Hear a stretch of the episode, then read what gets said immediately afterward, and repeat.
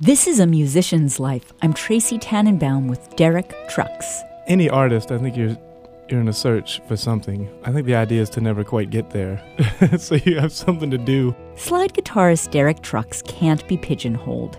His artistic muse has taken him through a range of sonic styles, from R&B and the blues to Eastern Indian music and jazz. Derek's guitar chops are so impressive, it's easy to overlook his talents as a band leader and songwriter. This is already free, the title track of the new album from the Derek Trucks Band. It features Mike Mattison on lead vocals. Hey,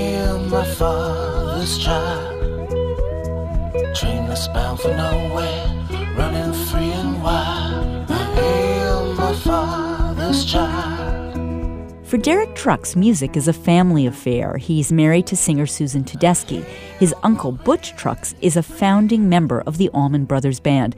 In fact, Trucks was still a kid when he gigged with those icons of Southern rock. My father was a huge fan of that music and had been to the Fillmore East, and you know Duane Allman and Berry Oakley were kind of mythical figures growing up in my household. So uh, you know there was this huge love for the music, but there was also all these cautionary tales about the broken families that comes out out of the whole scene. So when I got into it, and uh, my father was on the road with me until I was 17, a lot of it was you learn from everyone's mistakes and you try not to repeat them. So. Um, you know, me and Susan try really hard to avoid those things. Like being an absentee father is just not an option. Who you are is the path you take. Then I'll find my way through your mistake. When you were still in your 20s, and I guess you still are in Barely. your 20s, barely. You're rounding that corner. That's right. Coming up quick.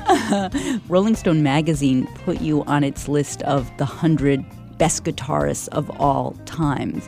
What was your reaction to getting that kind of accolade at such a young age? You know, those things are always a double-edged sword. I mean, you, you're excited to be on the list, and then you look at the list and you're like, well, there's a lot of people that don't deserve to be on it. So maybe maybe I'm one of those. but you know, you, you can't put too much weight into that stuff. You know, that's not why you do it. If you're on the road for 10 years and the band is losing money for 10 years straight, it, it doesn't make any sense to keep doing it unless you believe in it or love it or need it. This band's been together for 15 years now, and just in the last three or four years, it's really started to roll. And there was there was a lot of lean times. There was a lot of times where the guys in the band, much more than me, were sacrificing because at 16, 17, 18 years old, I was living on my parents' couch anyways. It wasn't like I had bills to pay or house payment. But the guys in the band did, and they were 15, 20 years older than me. So they were sacrificing a lot to keep doing what we're doing. So it's nice to see it start to turn that corner. What's it like to be a band leader at the age of 14 when you have people that are 20 years older than you are? It's wild. You know, it takes a while you, until you feel comfortable um, taking on that, that role. But when you're playing music and you're on stage, it's a level playing field. You're not thinking about how long this person's been doing it, how long I've been doing it. You know, it kind of wipes away background, race, finance, it, all of it. And I think that's one of the reasons that socially most musicians fall in the same realm. I mean, I, I grew up in the deep south, went to a public school, and it was racially it was mixed, but there was still a lot of deep seated racism, and you know they just assume that you must think the same way they do.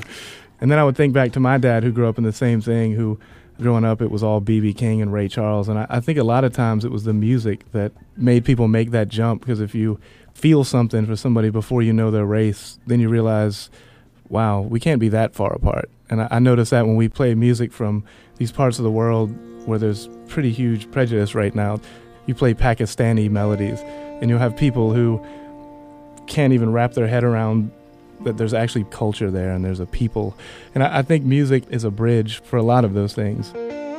You know, I run into musicians that uh, I don't think they realize how lucky they are to be making bundles of money and just doing what they naturally do and then they just moan about the situation you know it, it kind of drives me a little nuts I'm like you know what you could be working at a plant that's closing down or you could be uh, roofing in florida which my father did I, was, I did that a handful of times i was like i'm going to learn this guitar thing because this is awful Derek Trucks.